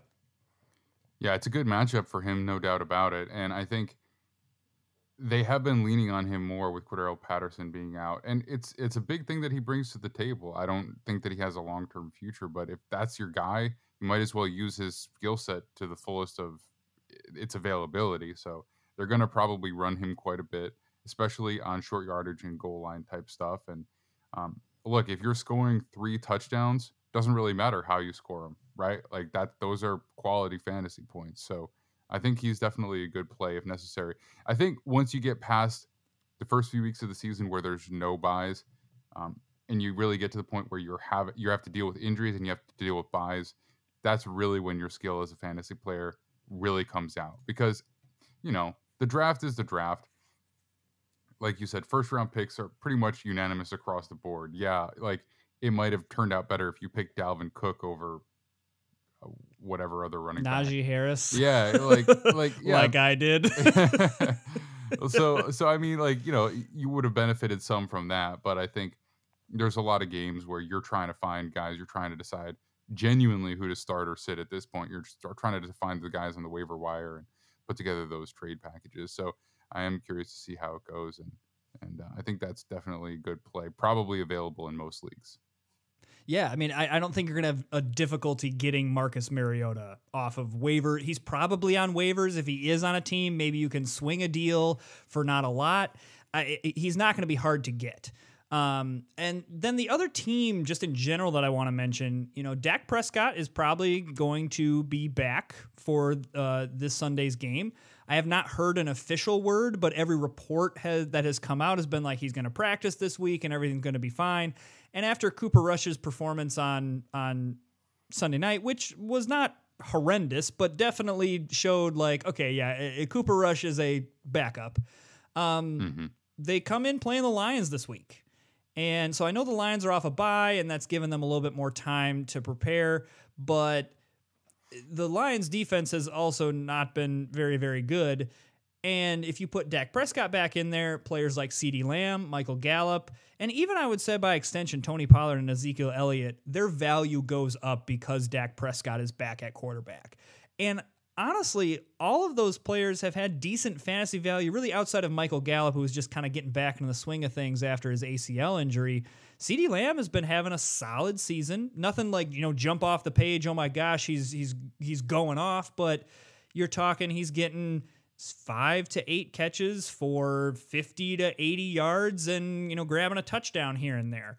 Ezekiel Elliott isn't a bell cow running back, but also I have him on uh, as one of my flex options on one of my teams, and honestly, he's been the most consistent player on my team, getting you know ten to twenty, somewhere in the ten to twenty points range every week. Um, mm-hmm. Tony Pollard has has has done really really well, especially with big chunk runs, scoring touchdowns. So I, I think with Dak Prescott back, the fantasy value of the Cowboys goes up. And their next three games are Detroit, Chicago, Green Bay, which are very, very good fantasy matchups. Yeah, I mean, look, I, I think you want to put anybody out there versus the Lions, I'll take them. Pretty much, you know, just that that should be the first thing you look at. Who's playing against the Lions this week? They're getting a start. Oh yeah, or, and you're the rotational guy. You're getting a start because you're probably going to have the best game of the year. So, yeah, I uh, I, I think so. And look, Dak is probably a guy who's been tabled on rosters for a while. So I, you know, I don't, I don't think he's necessarily available. But if he is your guy and you're a little concerned about him starting because he's coming off an injury, probably don't have to worry that much. Probably going to have a pretty good game, to be honest. Yeah. Um, couple of just kind of notes on maybe some uh, uh, some sits. Um, the Jets play the Broncos this week. I love Breece Hall. I mean, I hate as a Packers fan what he did last week, but I love as a fantasy expert what he did last week. Ooh, it was great. Um, but he's playing the Broncos this week. While the Broncos offense is a, a train wreck, the defense is solid. And uh, so I think I would just temper expectations for Breece Hall this week. I just I, I, I think he's going to have problems uh, uh, getting a higher volume of touches, or I shouldn't say necessarily higher volume of touches, but I I, I just don't think he's going to have as much running room because I think the Denver front seven is much better than what a Green Bay front seven is, which I can't believe I'm saying that. But um, as a Packers fan, um, so I'm just a little more uh, uh, just being cautious of him, even though I'm all in on Breece Hall later. And then, uh, it, you know, with all the injuries that the 49ers have had, they're playing the Chiefs this week. And so, you know, if the 49ers were healthy, I'd be kind of like, ooh, careful of the Chiefs offense this week outside of Patrick Mahomes because I think Patrick Mahomes is going to put up stats no matter what. But with how many injuries the 49ers have on defense, like to significant players, there's a chance that the 49ers just steamroll them. And so that's a matchup that I don't quite know what to do with because there's on one hand, I'm like, they're playing the 49ers, it's in San Francisco, be careful, that defense is well coached.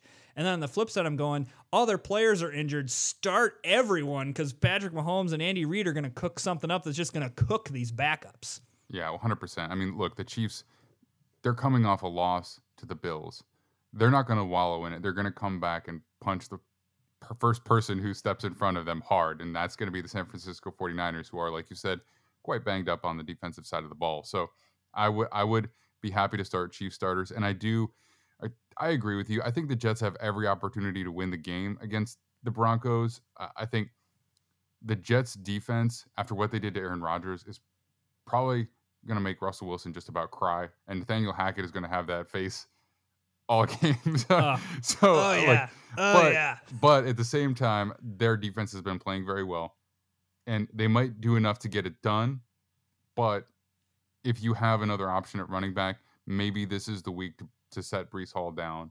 You know, like to, to let him sit. If not, you know, play him because you never know. But if you have another option, he's probably the more risky of of whatever you got. So I, I think the you. trick this week is that so many people are are in a position where you kind of have to start someone that you're not wild about the matchup. Mhm. And and listen, that happens. Like where y- your team is, that's what it is. And in in fantasy, sometimes you have the weeks where you're just like, well, hope this works, and and it could work. I mean, Breece Hall could get 40 yards rushing, but have two touchdowns Yeah. because of you know the Jets get you know get on the two yard line and he runs it in.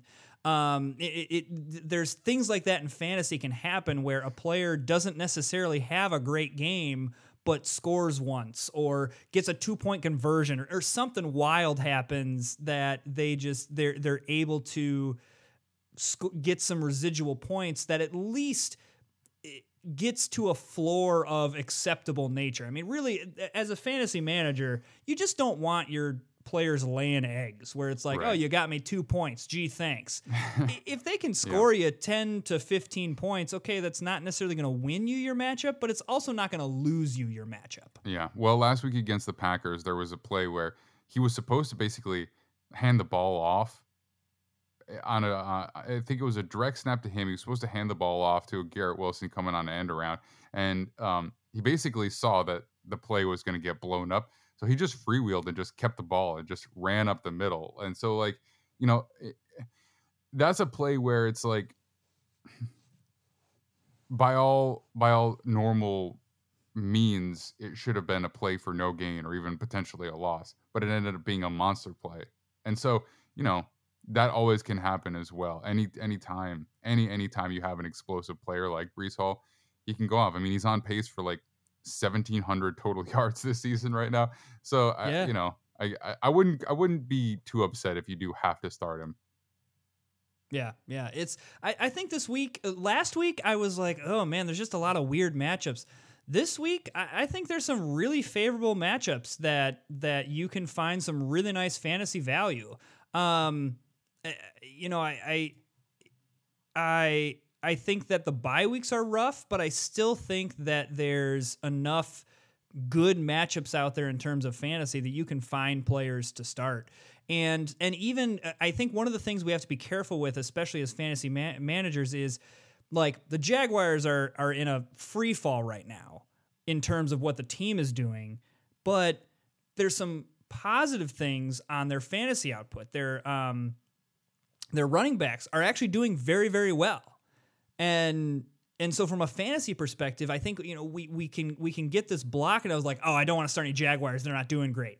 Trevor Lawrence had three total TDs last week. The running backs are looking better. Christian Kirk is still getting a good amount of of volume.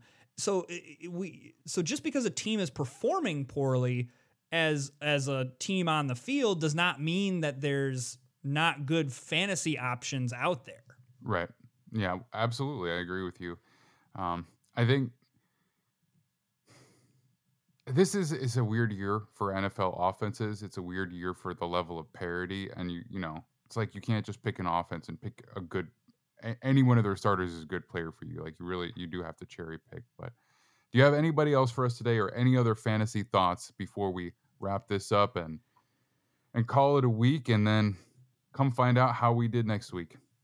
I am very curious to see what my Packers do against the Commanders because uh, I think so many people had Packers players, especially running backs, and AJ Dillon does not look like what he did last year. And I'm pretty sure that Aaron Jones like ate Matt LaFleur's lunch that he had his name clearly written on from the team fridge, and Matt LaFleur's just like holding a grudge against him because he just doesn't put him in for correct like for plays where you go, oh, swing past the running back. Oh, it's AJ Dillon. AJ Dillon's great. I love AJ Dillon. Aaron Jones is the better pass catching back, is the more explosive back. It's it's mind boggling to me. And so, eh, you know, last week I, I heard all about how they're going to get Aaron Jones the ball more, and then he didn't. And this week, all I'm hearing is about how we need to get Aaron Jones the ball more. And so I'm hoping at some point the all the talk transitions into like actual output on the field.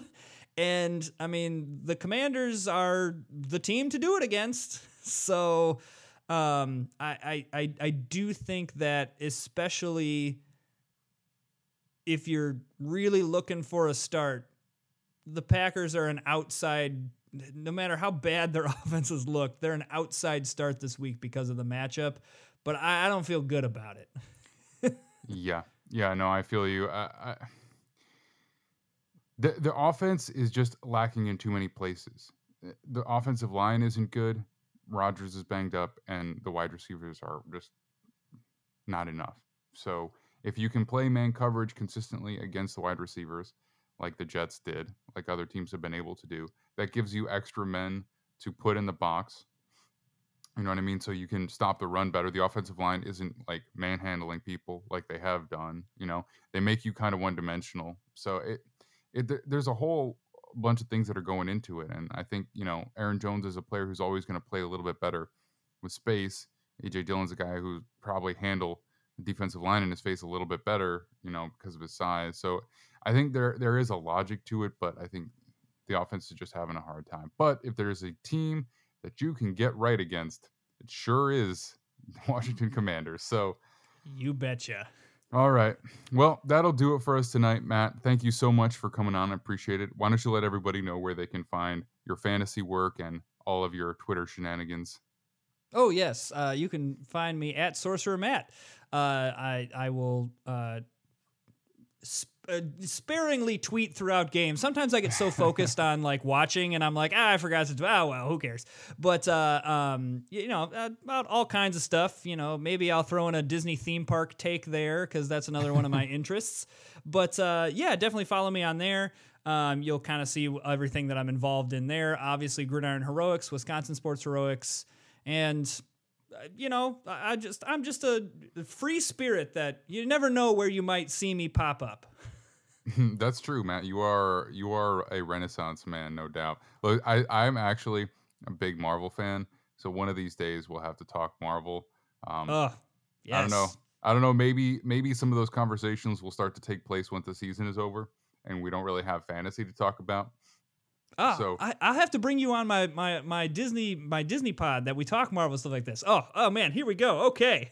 yeah, dude, anytime. I I'm I'm I love it. But that that you you can probably take the place of like the off-season filler content where we just talk about all kinds of random stuff.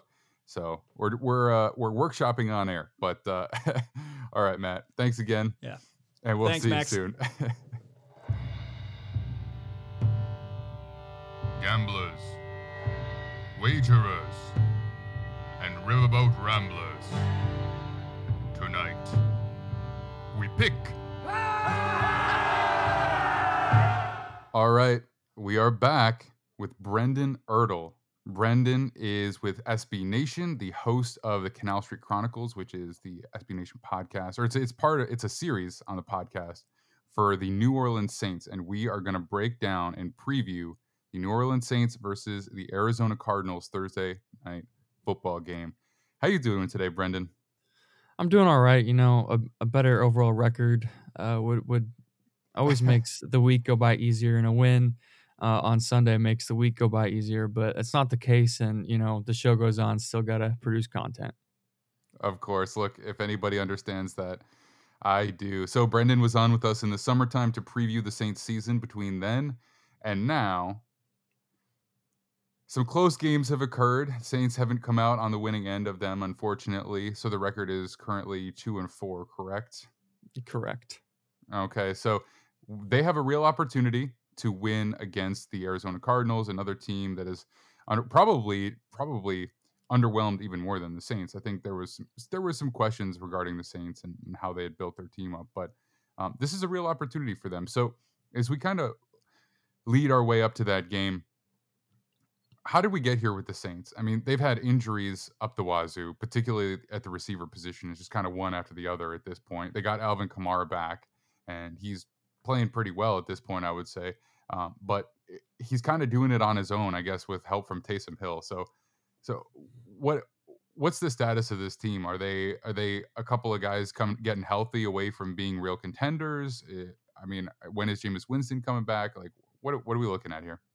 It, it, it is really tough tough to say because we've seen this team, you know, decently healthy for one or two games, and that was Week One versus Atlanta, in a game that they should have lost. Uh, it took a fourth quarter comeback that no Saints fans ever seen. It was the biggest comeback in franchise history, that being 16 points. Uh, week two versus Tampa Bay was was a tough game for for the offense. The defense was pretty good. They found a way again to slow down Tom Brady, and then the offense.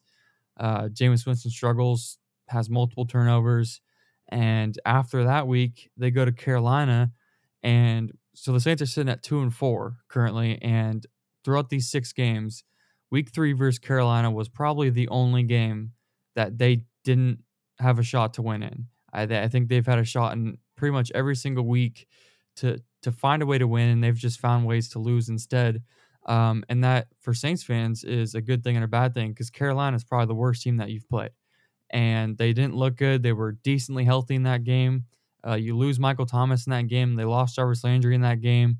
Both haven't returned since since week three. Uh, obviously, they've gone through a quarterback change with Jameis Winston getting hurt. Um, I mean, Jameis Winston's battling multiple things, a back injury that he was been able to play through, and he got hurt in training camp. Uh, he hurt his foot. That popped back up. I think in the Carolina game was when it really got bad for him, and um, it's been tough to really kind of grade this team because we haven't seen them fully healthy. We haven't seen them uh, hit have their best game, and usually teams in the beginning of the year tend to struggle. And I think the, Carol, um, the Arizona Cardinals are in kind of in that same situation where they have great talent. They have had some mixing of the lineups here and there, but I'd say the Saints and the Cardinals are both teams that have underperformed, and these are two teams that you'd expect to be, you know, at or above 500. And this is a huge game for for really both of these teams. So coming off a short week, who do we expect to play for the Saints? Uh, so, you know, full disclosure, we're recording this on Tuesday, so we might not have a really, really clear idea until tomorrow, Wednesday, when this comes out. But who who do you think? Who are the big names you think might be either in or out for this game? Yeah, it, it's been kind of a running joke for for Saints fans to let's not worry about who's out. Let's worry about who's playing because it's really been that yeah. that bad of an injury situation. But um, Mike T, Jarvis, Marshon Lattimore, those are the main three that aren't going to play in this game. Um, probably they all didn't practice. Uh, Monday, that being which was a simulated practice, they didn't actually practice, and then today being Tuesday, they, they both all of them didn't practice, and that was kind of the main thing that uh, kind of killed this team against Cincinnati was uh, not having Marshon Lattimore on the field, and the defense usually a strong point, and most I'd say fans and analysts around the league has have known the Saints as a defensive team these past two two to three years, and so far the Saints defense is ranked 27th in scoring defense, and the offense is middle of the pack, which is something that we totally thought would be reversed. We thought the defense would have to carry the offense moving forward, and the offense wasn't good to start the year either. So it really is a tough situation for this team to find out who's healthy, and it's been frustrating Keith Kirkwood was a guy they they've had in in years past, and they brought him back with all the wide receiver injuries. Um, he didn't practice these first two days, which is also frustrating. I think their only really healthy receivers right now are Marquez Callaway and uh, Tre'Quan Smith, who are two guys that we we we love. They're they're great little players, but it's not two guys you want as your wide receiver one and two. They're great depth pieces, and especially when you're in a quarterback situation where uh, both your QB1 and QB2 are on the injury report. So um, I expect Andy Dalton to be the starter this week. He's he was limited, and uh, after you know going from Sunday to Thursday, that's a four day difference. So expect to see Andy on Thursday. And um, as as a Saints fan, we don't know who's going to be QB one after that, but I think we can assume that Jameis hasn't necessarily lost his spot yet. So we could see Jameis after that Thursday night game. But yeah, lots lots of people missing in this game for the Saints. It's funny that you say that those two guys really aren't who you want as your wide receiver one and two, because that's basically who your wide receiver one and two were last year. Mm-hmm. And then mm-hmm. you came into this yep. year finally hoping to have like created depth by inserting all these players in front of them, whether it be Michael Thomas coming back from injury, Chris Olave in the first round, Jarvis Landry in free agency, kind of getting from every every uh, angle. Mm-hmm. But now all those guys are missing again, and I, I swear it must be pretty frustrating. Not to like you know hammer the point home, but it's got to be frustrating to uh to have a guy like Chris Olave who's making a real case for rookie of the year, offensive rookie of the year, to have him go out with a concussion and potentially miss time, especially you know in a season where the length of time missed due to concussion may be longer than we've seen in the past. So uh, it's there, there's a lot of positives when you look at a guy like that coming in and being effective, but it's it's all just really marred by those injuries. So when um when we're looking at this upcoming game, the Cardinals, I don't think they're dealing quite as consistently with injuries, but they're definitely they definitely have some. I mean, Marquise Brown was actually having a very good year. He's now out just in time for uh, DeAndre Hopkins to come back, but we have absolutely no idea what he's going to look like after his time. I mean, you would assume that he'll be good, but will he be dominant? Who's to say? So with this defense that's ranked 27th, I believe you said 27th in scoring, mm-hmm. how do you expect them to match up with an offense that may be inconsistent but can be extremely explosive on, any given play with the Cardinals? So the, the Saints defense over the course of, like I've said, these two or three years have been very good, but against teams like the Cardinals, the Eagles, um, mobile quarterbacks, they've struggled a lot, and that I don't know if that's because the secondary just when you have a mobile mobile quarterback and a quarterback that can escape the pocket, it's a whole different kind of game plan. And I think we saw that week one with the Saints with Marcus Mariota. We expected kind of this defensive domination. It was the complete opposite. They didn't really know how to contain him. Uh, there was a threat of him running, and uh, they he really did kind of expose them on a lot of runs. Even Joe Burrow this past week was able to dance around the pocket and kind of get around these guys. And I think uh, the main problem for the Saints has been interior pressure, and you really can't bring down a guy like Kyler or Jalen Hurts or someone that can move quick and make a play with their legs if there's not really a little pocket for them um, to not be able to escape from. And that's been the thing is uh, quarterbacks stepping up, quarterbacks being able to roll out, um, buying time, and that's been an issue with this team. Is you expect Marcus Davenport and Cam Jordan to have multiple sacks up to this point, and uh, I think a lot of Saints fans would say that our best pure pass rusher is Marcus Davenport, and he's sitting here what week seven with half a sack, and that's just not good enough. Uh, yes, we've had injuries and uh, some situations going on with the back end. Tyrann Mathieu played with three different starting safeties so far. Uh, we've seen Lattimore out of the lineup. We've seen Paulson Adebo out of the lineup. That get, that gives no excuse. Uh, we we kind of have these high standards for our defensive line because uh, they've invested so highly.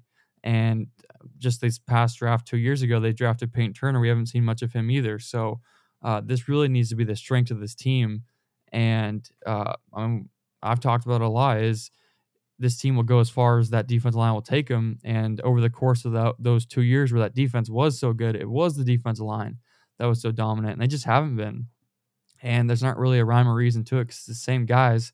Uh, they just got to figure it out. And I, I, really think that Kyler can um, expose this defense. And I was watching that Seattle game, and Seattle did a great job of, of flustering him. He was able to move around a little bit, but um, I mean, it wasn't anything dangerous where you'd expect – um, you know, a hundred yard rushing game or anything like that. And when he did take off, I believe he fumbled one time. So uh, they did a good job containing him. I do see that James Conner uh, is also on the injury report for them, and they just traded for Robbie Anderson, who's been a guy that probably is around the middle of the pack in terms of wide receivers. But always finds a way to make a play against the Saints. So uh, just Saints fans in general just kind of grinned at that one, just seeing that we had to play him again. So yeah, I mean he's he's got one very specific skill set, and that is getting deep, and sometimes with a very aggressive defense, which the Saints I would say have been, you know, generally speaking, it served them well, but it does leave you susceptible to that over the top play.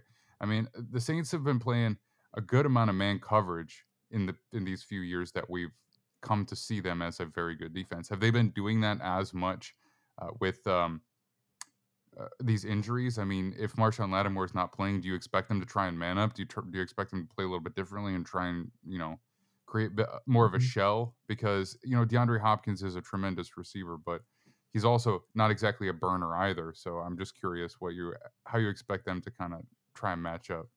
Yeah, I, I think that Arizona does have a couple guys, you know, deeper in the depth chart who can beat you over top, like Rondale Moore and guys like that.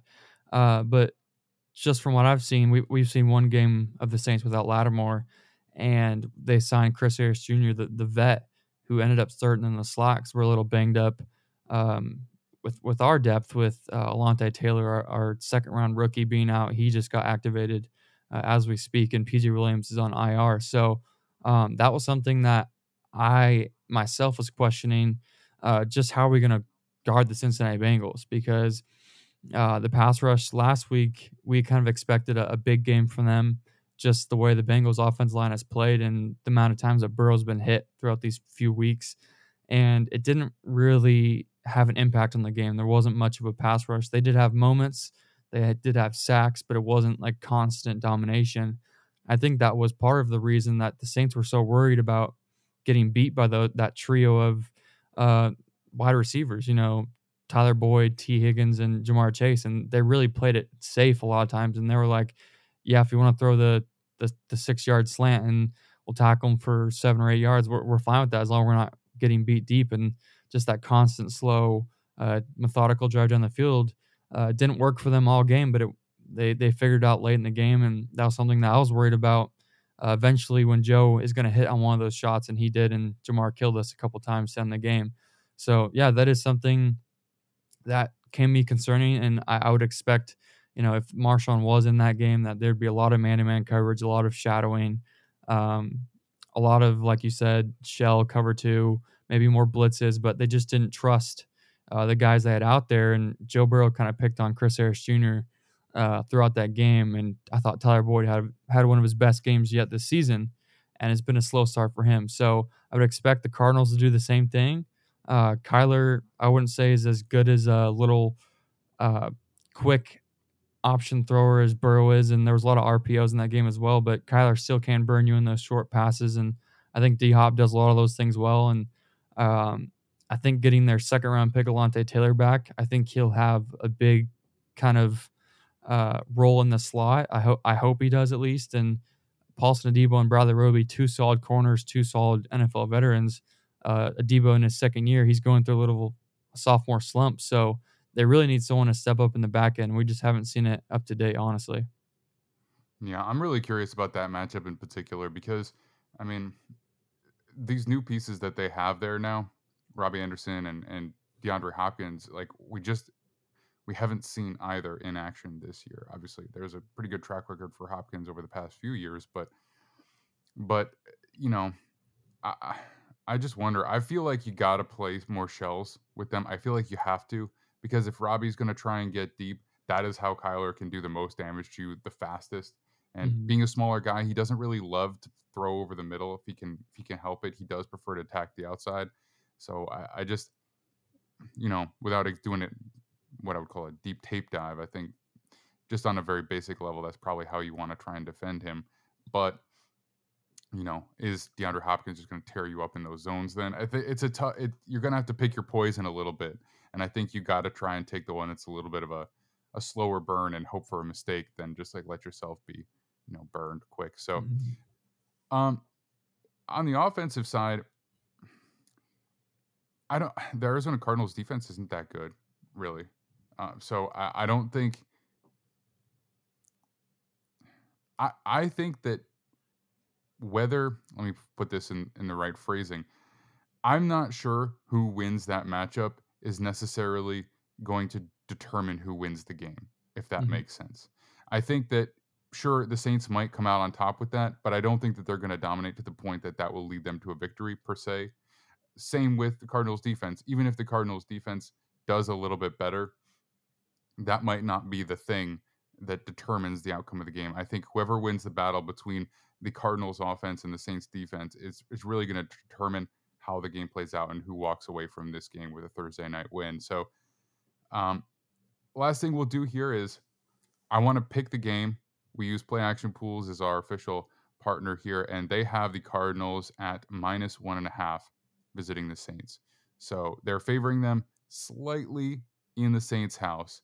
Who do you think is going to walk away with uh, a cover here? Do you think the Saints are going to win outright? You think they're going to get a backdoor cover? Not that there's a lot of room for that, but uh, or do you think the Cardinals are going to outright cover?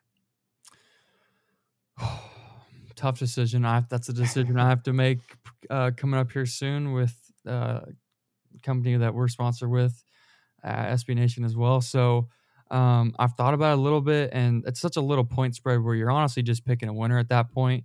Um, Right. And I just think both teams are two and four, and I'm kind of thinking who who needs this win more? Is it you know Cliff Kingsbury with his job security? He just got an extension, I believe, and uh, I I think they have kind of what they need in house. It just needs to figure it out and add some pieces. And for the Saints, it's it's kind of a scramble of uh, who who's who's going to be here next year. Is is Dennis Allen the right guy? Is um, is Pete Carmichael their offensive coordinator? Um, I I think from what I've seen from the Cardinals offense, it hasn't been great things. Um, and like you said, I think that that battle of the Cardinals offense versus Saints defense is going to be kind of who wins the game.